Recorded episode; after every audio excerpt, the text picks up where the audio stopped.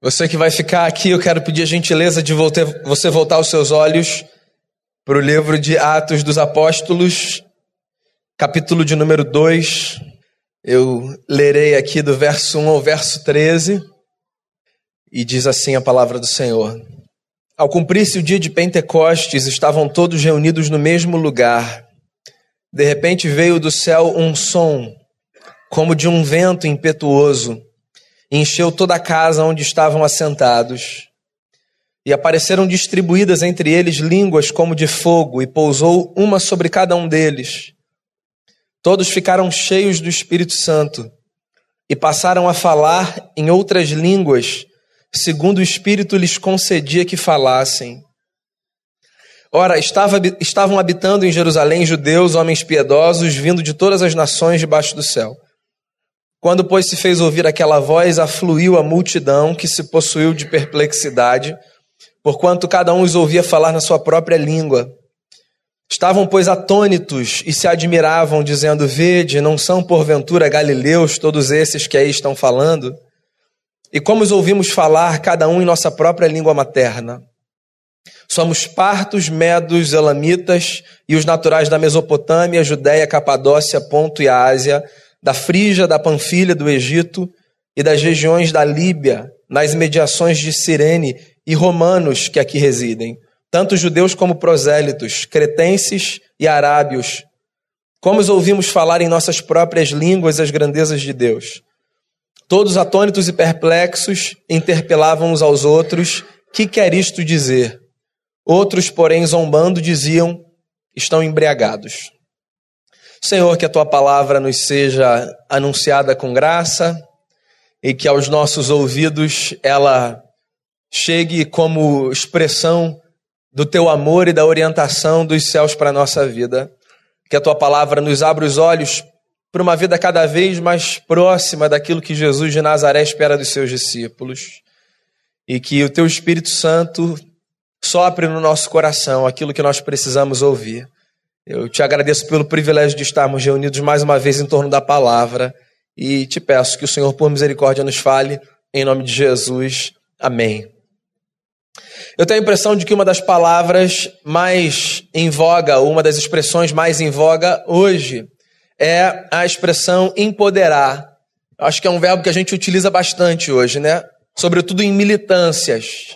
E, basicamente, a ideia do empoderamento é da concessão de poder a alguém ou da tomada de poder para si como fonte de força para você lutar por uma causa que você considera sua e justa. Empoderamento. Hoje a gente fecha a nossa série de reflexões sobre o Espírito Santo. Sete semanas nós passamos conversando sobre a terceira pessoa da Trindade. E eu quero fechar essa série de reflexões conversando sobre o Espírito Santo como a pessoa divina que nos empodera para a missão. Queria pensar com você nessa manhã sobre o Espírito Santo como o combustível da nossa missão. Se eu tivesse que escolher um texto das Escrituras Sagradas para marcar como o nascimento da igreja, da comunidade dos discípulos de Jesus, eu escolheria o texto de Atos, capítulo 2. Essa escolha não é uma escolha consensual. Tem gente que vai dizer que a igreja nasce, por exemplo, quando numa conversa Jesus diz a Pedro que a confissão de Pedro seria a pedra sobre a qual a igreja seria edificada. Há pessoas que apontam para outros textos. Particularmente, eu acho o texto de Atos 2 bastante emblemático para marcar o surgimento dessa comunidade de discípulos de Jesus que se espalham ou se reúnem pelos quatro cantos do mundo há dois mil anos. Pentecostes. Esse texto é um texto lido por diversas razões. Razões que eu imagino sejam importantes, mas que nem sempre tocam no âmago da questão aqui. Porque eu acho que o que esse texto está tratando é da beleza de uma comunidade que se propõe a caminhar debaixo do poder do Espírito Santo, que, como nós temos refletido aqui, é o sopro de Deus que impulsiona uma comunidade na história. Só para você entender, no contexto judaico, o Pentecostes era uma festa do calendário é, litúrgico daquele povo. Era a festa em que eles celebravam o produto da terra, a festa da colheita. Isso é muito bacana, né? Às vezes a gente vive sem essa consciência de que o que a gente tem é resultado da graça de Deus. Talvez da prática cristã, é, um dos gestos mais próximos da festa da colheita, no calendário judaico, é a prática de dar graças antes do alimento, por exemplo. É. Essa prática cristã, ela é simples, mas ela traz para a gente a cada dia a consciência de que o pão que chega à nossa mesa, por exemplo, não é apenas fruto do nosso trabalho, ainda que também o seja, mas é acima de todas as coisas fruto da graça de um Deus e da generosidade de terceiros e de todo um conjunto de fatores que possibilitam que a nossa vida seja viável. Eu acho, inclusive, que é uma prática que a gente devia cultivar. É. A prática de dar graças pelo pão, pela vida, pela amizade, pela saúde pelo que quer que seja. Nós estamos tão condicionados pelo ritmo da vida a acreditar que o que a gente é e o que a gente tem é resultado do nosso esforço, que nós muitas vezes nos esquecemos que o nosso esforço, em muita medida, é resultado da bondade de Deus. Então, em última instância, tudo que você tem, tudo que você é, é produto da graça do eterno. O que devia fazer com que o nosso coração fosse sempre grato. Então os judeus tinham essa festa. Eles se reuniam em Jerusalém, saíam de todos os lugares daquela nação, daquela terra, e se dirigiam para a cidade de Jerusalém. E ali eles agradeciam a Deus ao longo de sete dias pelo produto da terra. Daí o que Lucas, que é o autor desse texto, está dizendo é que num ano em especial, algo diferente aconteceu na festa de Pentecostes com os discípulos de Jesus de Nazaré.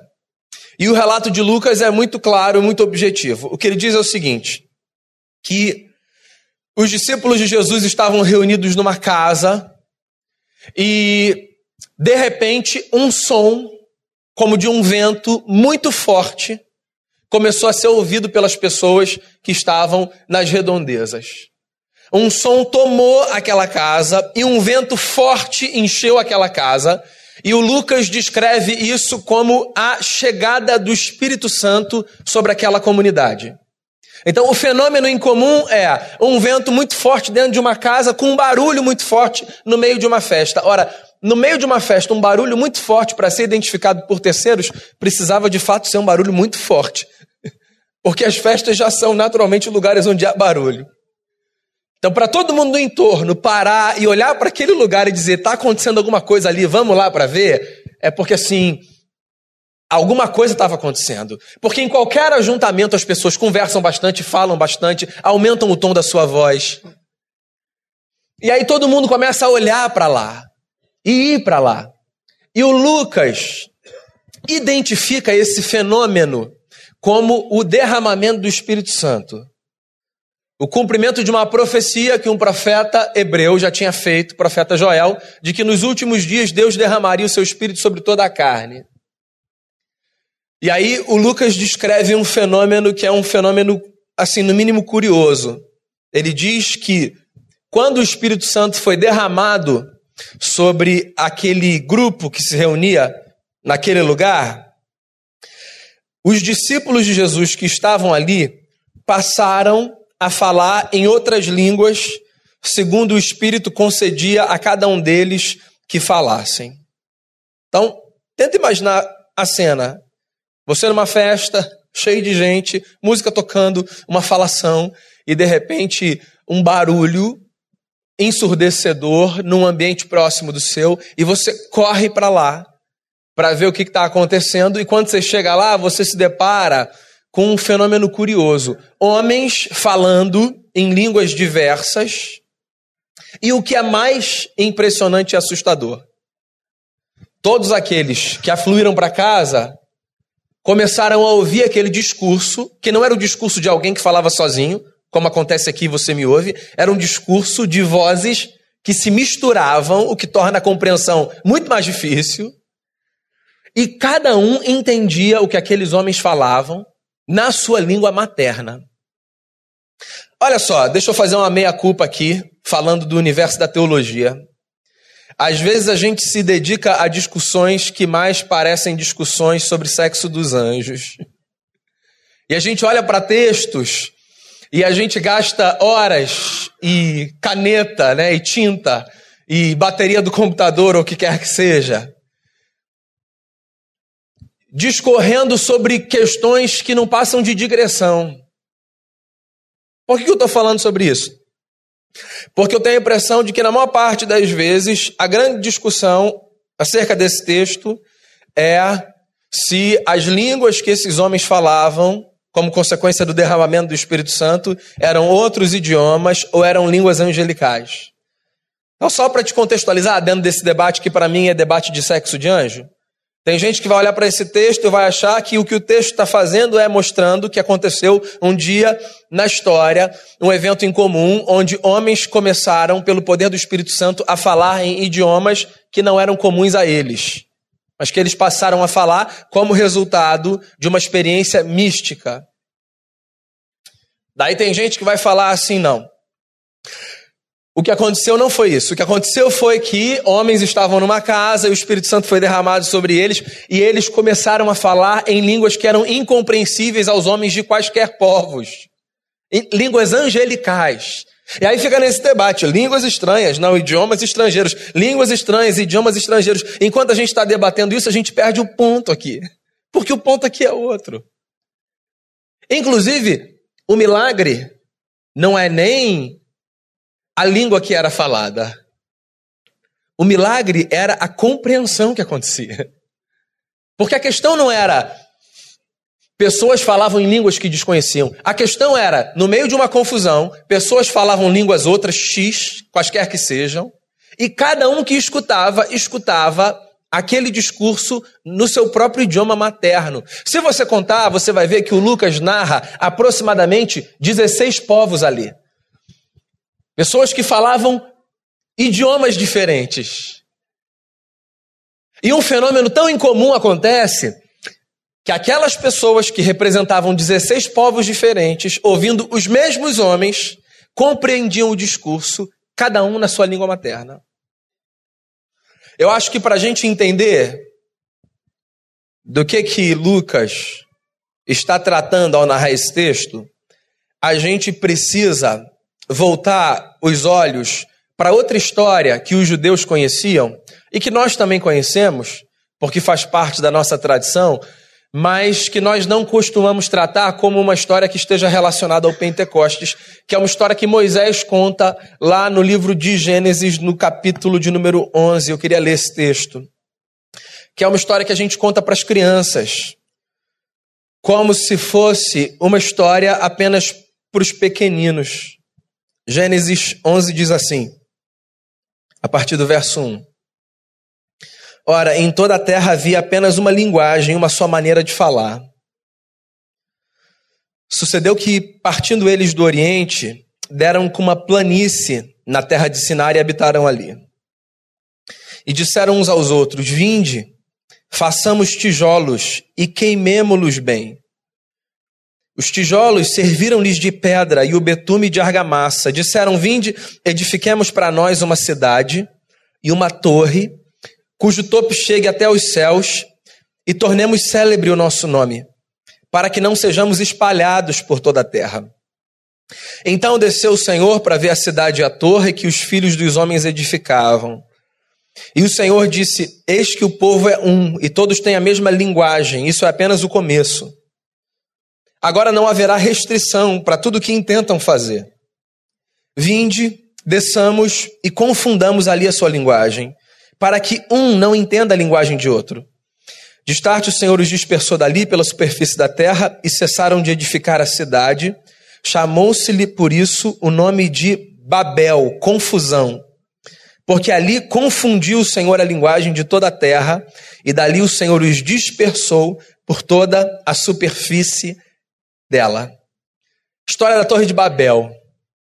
A história que os judeus guardavam como um exemplo da tragédia que acontece quando os nossos canais de comunicação são utilizados não para promover vida, bondade e harmonia, mas para promover projetos pessoais de vaidade que não nos levam a lugar algum. Torre de Babel é uma história que é contada para nos ensinar que nós temos um grande problema.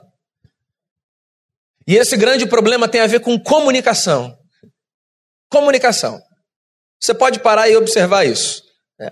Tanto na prática pastoral quanto na prática clínica. Eu vou arriscar aqui e dizer para você que, com segurança, eu posso dizer que 80% dos problemas relacionais que aparecem na prática pastoral ou na prática clínica tem a ver com dificuldade de comunicação. Comunicação é um grande mistério. Como a gente se percebe falando desde o início da nossa vida, né? A gente acha que se comunicar é muito intuitivo. Então a gente acha que é um negócio fácil de fazer. Basta abrir a boca e falar. Só que comunicação não é um negócio intuitivo. Comunicação é uma arte.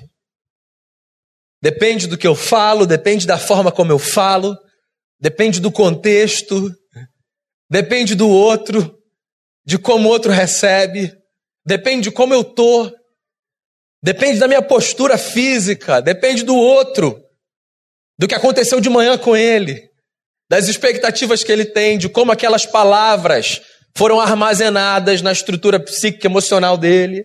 Comunicação é uma arte. A gente tem problema atrás de problema porque a gente pressupõe que se comunicar é muito simples, basta abrir a boca e falar. Ou melhor, ou na verdade devia ser pior.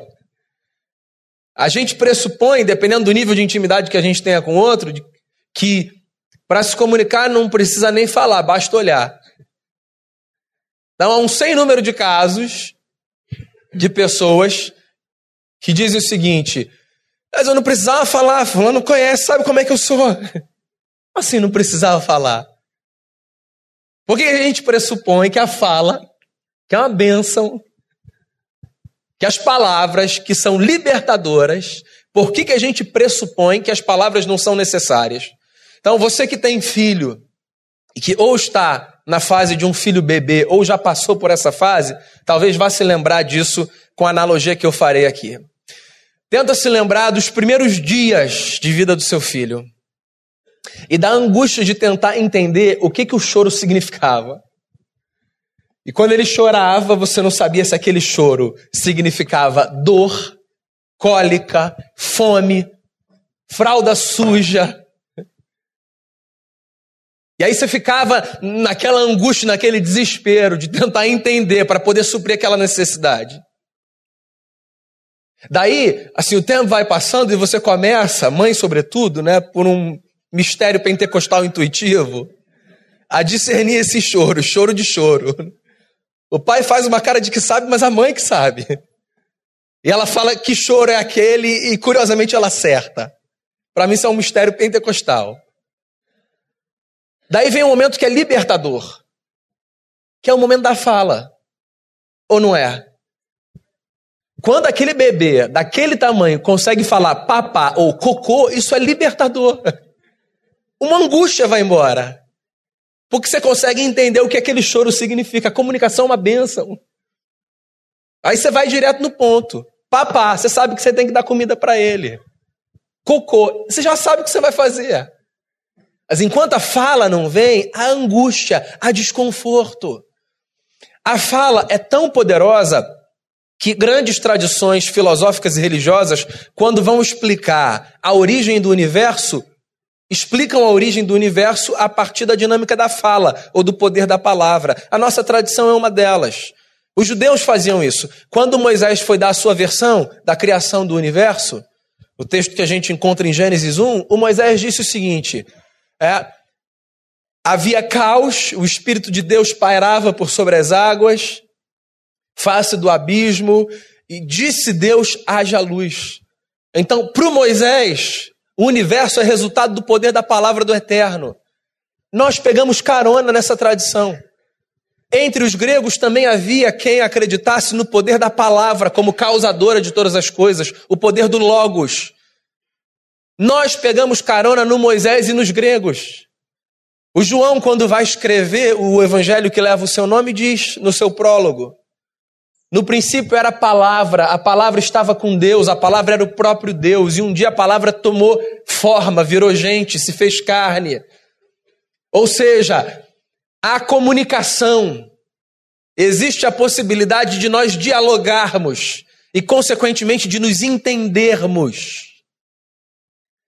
Acontece que nós temos um problema que nos é essencial, que você pode chamar de pecado, de maldade ou do que quer que seja. E a história da Torre de Babel é uma história que vem falar sobre o rumo da humanidade em decorrência desse problema. Quando a nossa comunicação é usada para projetos de vaidade pessoal, Deus, que tem mais interesse no nosso sucesso que a gente, de alguma forma procura desfazer esses projetos. Eu acho que é disso que a história da Torre de Babel fala. E por que é que o Pentecostes e a história da Torre de Babel precisam ser lidos lado a lado? Por uma simples razão. Se Babel é o registro de uma intervenção divina para nos confundir, para que os nossos projetos de vaidade não venham a cabo, Pentecostes é uma intervenção divina para nos fazer compreender, porque debaixo do poder do Espírito Santo, falando a mesma linguagem, nós podemos fazer muita coisa para Deus e para o próximo. Pentecostes é a quebra da maldição de Babel. Pentecostes é Deus dizendo o seguinte: vocês podem falar uma linguagem, vocês podem se entender, vocês podem se comunicar de tal forma que a comunicação não seja um problema, mas seja uma solução. Vocês podem viver comunitariamente de tal forma que os projetos de vocês sejam projetos de construção de vida e não de construção de vaidade.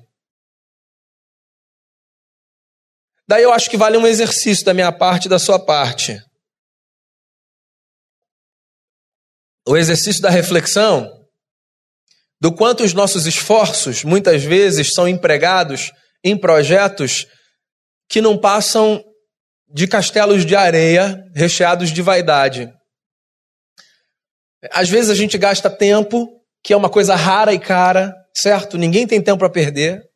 Às vezes a gente gasta energia. Às vezes a gente gasta carta na manga que a gente tem no relacionamento com o próximo. Ou seja, o tempo do outro, e o esforço do outro e a energia do outro. Para tentar fazer surgir assim, projetos que não vão acrescentar em nada e que não vão levar a gente a lugar nenhum.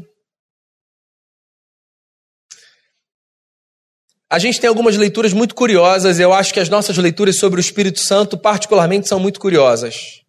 E talvez eu vá repetir aqui coisas que eu já disse em outros momentos, você me perdoe, tá? Se eu repetir. É impressionante como a gente mede a presença do Espírito Santo a partir é, de experiências sensoriais que a gente tem ou de fenômenos inexplicáveis do ponto de vista é, de uma relação assim meio metafísica, sabe? O culto hoje foi assim, o Espírito Santo veio sobre a gente. Aí você não precisa nem perguntar, pode esperar a continuação da frase. Porque eu não sei se você reparou como as pessoas estavam chorando. Bem, as pessoas podem chorar em virtude do Espírito Santo, tocando o coração, etc. Mas por que, que necessariamente a gente mede presença ou, aspas, ausência de Espírito Santo pelo choro que se manifesta na história de alguém? Ou então, o que eu acho mais engraçado, Espírito Santo hoje, ó, aqui, ó. Ou seja, o arrepio é a evidência do Espírito Santo. Também não vou entrar no mérito, tá? O Espírito Santo pode te fazer ficar arrepiado. O Espírito Santo pode fazer o que ele quiser fazer. Não sou eu aqui que vou dizer o que o Espírito Santo vai fazer ou não vai fazer na vida de ninguém. Mas olha só, por que a gente não diz assim, ó, o Espírito Santo hoje foi derramado no culto que aconteceu numa casa? Daí tem que explicar, porque quando a gente fala o culto que aconteceu numa casa, geralmente as pessoas pensam assim, ah, porque teve um louvor, teve uma palavra, cultinho doméstico, né? Não, não necessariamente. Que culto que aconteceu numa casa? Ah, num culto que aconteceu ali quando um pai que não falava com o filho resolveu sentar diante do seu filho à mesa e eles não se entendiam e agora eles se entendem. Isso não é um culto? Isso não é resultado da presença do Espírito Santo na vida de alguém? Quando um homem não fala com uma mulher Porque a relação é tão cheia de feridas. E por conta de uma disposição deles, que é resultado da graça de Deus, passam a se falar: Isso não é o Espírito Santo? O Pentecostes não pode ser isso? O Pentecostes precisa ser necessariamente a manifestação de experiências incomuns e inexplicáveis do ponto de vista sensorial. O Pentecostes não pode ser o que disse o profeta Malaquias no seu livro, quando falou assim: ó, vai acontecer uma coisa maravilhosa provocada por Deus. Corações de pais convertidos aos filhos e corações de filhos convertidos aos pais. Isso é Pentecostes. Gente se convertendo a gente. Isso é Pentecostes. Algumas palavras a gente reduz o significado delas por razões que me são desconhecidas. Conversão, por exemplo, que é uma palavra muito bela, é uma dessas expressões. Para a gente, conversão tem a ver com essa experiência de rendição da nossa vida a Deus. Tudo bem, e eu não tenho nenhuma crise com essa compreensão, mas eu acho que ela não esgota o tema. Eu acho que conversão também é algo que precisa acontecer para que haja rendição da minha parte ao outro e rendição do outro a mim. Isso é conversão. E o profeta fala disso. Pais se convertendo a filhos e filhos se convertendo a pais. Gente se convertendo a gente. Quando Jesus faz uma oração, e quem registra essa oração é o Lucas, é o João, perdão, a oração sacerdotal de Jesus. É, Jesus fala uma coisa muito bacana nessa oração e desafiadora. Ele diz assim, num certo momento: Pai, que eles sejam um, como nós somos um, para que o mundo creia que tu me enviaste. Não sei se você já parou para pensar no poder desse discurso de Jesus ao Pai. Parece que o que o mestre está dizendo é o seguinte: que essa gente tem uma capacidade de comunicação tão poderosa e tão sobrenatural que essa gente que é diferente entre si, porque não é para a gente ser igual, essa gente que é diferente, que tem opinião política diferente, que tem educação diferente, que tem experiências diferentes, que vive realidades diferentes, que passou por traumas diferentes, que tem expectativas diferentes, que essa gente que essa gente consiga conversar de tal forma que quando a gente que não faz parte dessa gente ainda olhar para essa gente, diga assim: essa gente é uma só, como Deus é um. Então, qual é o desafio da igreja? O desafio da igreja é ser uma comunidade empoderada pelo Espírito Santo de tal forma que quando quem não é igreja olhar para a igreja, tem a condição de chegar à seguinte conclusão: esse povo consegue se entender. O que é um desafio. Esse povo consegue se entender. Esse povo fala de lugares diferentes, mas esse povo tem uma linguagem só. O que não é uma experiência natural, é um milagre na nossa vida. Então hoje a gente fecha a nossa série de conversas sobre o Espírito Santo. E eu queria expressar aqui diante de você, parte dessa comunidade de fé, o meu desejo com essa série. O meu desejo é o de que a presença do Espírito Santo sobre nós seja tão poderosa e tão graciosa que nós sejamos conhecidos como uma comunidade de gente que se entende.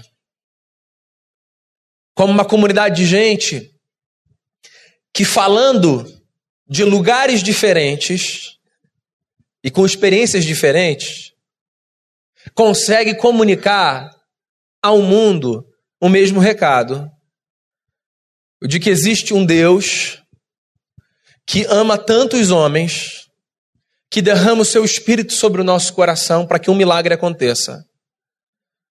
Onde não havia comunicação, passa a haver comunicação. Ou melhor, onde havia comunicação truncada, passa a ver comunicação clara e bela. A minha oração é para que a presença do Espírito Santo sobre os nossos corações seja tão intensa, mas tão intensa, que nas casas onde a mesa representava um problema, a mesa passe a ser o maior emblema do milagre da conversão. A minha oração é para que a nossa comunidade seja tão cheia do Espírito Santo, mas tão cheia do Espírito Santo, que não reste dúvidas no coração de ninguém se nós fomos ou não fomos batizados pelos dons que recebemos ou deixamos de receber. A minha oração é para que a presença do Espírito Santo seja tão intensa sobre as nossas vidas que quando pessoas que não fazem parte desse povo olhem para a gente, digam assim: eu quero fazer parte dessa gente. Que porque virou casa de Deus, agora tem em si espaço para acolher o próximo. Eu quero o Espírito Santo todo dia visitando a gente. Se ele fizer o que eu não consigo explicar, isso compete a ele. Mas o desejo do meu coração é que, acima de todas as coisas, ele faça um negócio. Que, sendo cada vez mais difícil em dias como os nossos, a Bíblia diz que Deus deve acontecer com a gente. Que ele quebre a maldição de Babel sobre a nossa história. E que a tragédia da falta de comunicação seja revertida na bênção de um povo que fala e que se entende. E que o mundo, ao olhar para a gente, perceba: existe sim uma comunidade que é casa de Deus. Os discípulos de Jesus de Nazaré, que andam por aí, falando e se entendendo, porque carregam consigo a presença de Deus, que no seu sopro faz morada nos seus corações. Queria fechar essa reflexão convidando você a cantar ou a ouvir uma canção lindíssima do Jorge Camargo. É uma oração bela, um pedido a Deus. Vem e sopra sobre nós o teu sopro. Que o Espírito Santo seja derramado sobre a minha vida e sobre a sua vida. E que dentro da gente haja espaço para ele fazer o que ele quiser fazer. Mas, sobretudo, para ele desfazer o que precisa só de ser desfeito e que só ele pode desfazer. Que a graça do Pentecostes seja uma verdade na minha vida e na sua vida. E que na nossa história haja muitas e muitas conversões. A quem você precisar se converter, se converta, porque você carrega consigo o poder do Espírito Santo. Amém. Queria fazer uma oração para a gente fechar. Eu queria orar especificamente por você que precisa de um Pentecoste em alguma relação sua. Ou você que precisa entender e ser entendido e que não sabia que podia contar com Deus para isso, mas que agora sabe, ou que sabia, mas não se lembrava. Eu não sei se há esse desejo no seu coração de colocar especificamente uma relação que hoje ainda vive sob a sombra de Babel, mas que pode viver sob o poder de Pentecostes. Eu queria orar com você e por você. Sentado aí no seu lugar. Não vou chamar você para vir aqui à frente hoje, não, mas eu queria que você fizesse uma oração e que aí no seu lugar você dissesse, Senhor, que o poder de Pentecostes venha sobre a minha vida e sobre a minha história. E que o Espírito Santo seja derramado sobre meu casamento, sobre a minha relação com meus filhos, com pais, meu trabalho, numa relação de amizade, o que quer que seja. Invoque sobre você o poder do Espírito Santo de Deus. E que o maior milagre na sua vida nessa manhã seja a possibilidade de entender e de ser entendido, tendo o Espírito Santo como tradutor dos nossos discursos.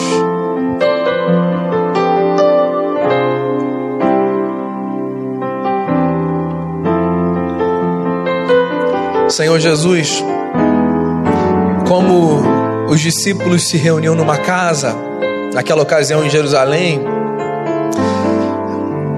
nesse exato momento há uma casa que nos abriga. E como aquela gente aguardava há tempos o cumprimento da profecia de Joel, que dizia que o Espírito seria soprado, derramado sobre toda a carne, nós também guardamos no coração a expectativa de que a cada dia Teu Espírito Santo seja derramado sobre a gente. Às vezes as nossas leituras são tão reduzidas e a gente acha que o Teu Espírito Santo é aquele que nos prepara para cultos institucionais. Há muito mais da Tua presença e do Teu poder para a nossa história do que apenas para aquilo que diz respeito às nossas experiências religiosas institucionais. Há cultos em casa que precisam sair da sombra de Babel e para a sombra do Pentecostes, Senhor. Há cultos em ambientes de trabalho que precisam sair da sombra de Babel e ir para a sombra de Pentecostes. Há relações fraternas que estão sob sombra de Babel. Que Pentecostes venha sobre nós, Senhor. Que o teu Espírito Santo seja derramado e que a presença desse sopro divino sobre a nossa história seja tão intensa e tão real que quem não está no ajuntamento, ao menos tem interesse de saber o que acontece com essa gente que num mundo de comunicação tão truncada consegue falar e ouvir e se entender. Que as nossas famílias se entendam entre si, que nas nossas casas as pessoas se entendam. Que o poder do teu espírito sobre a nossa vida que o poder da palavra encarnada, Jesus de Nazaré, sobre a nossa vida, que o poder do eterno sobre a nossa vida, torne a nossa história a história mais bela que a gente pode viver. E que, como Jesus orou na sua oração sacerdotal, que isso signifique o mundo testemunhando que o Filho, Jesus de Nazaré, foi enviado pelo Pai que o teu espírito seja soprado sobre cada coração aqui e que a presença dele na nossa vida mude a nossa maneira de ser, de viver e de enxergar. É a oração que eu faço, rogando a tua graça sobre nós, em nome de Jesus, o nosso redentor. Amém. Amém.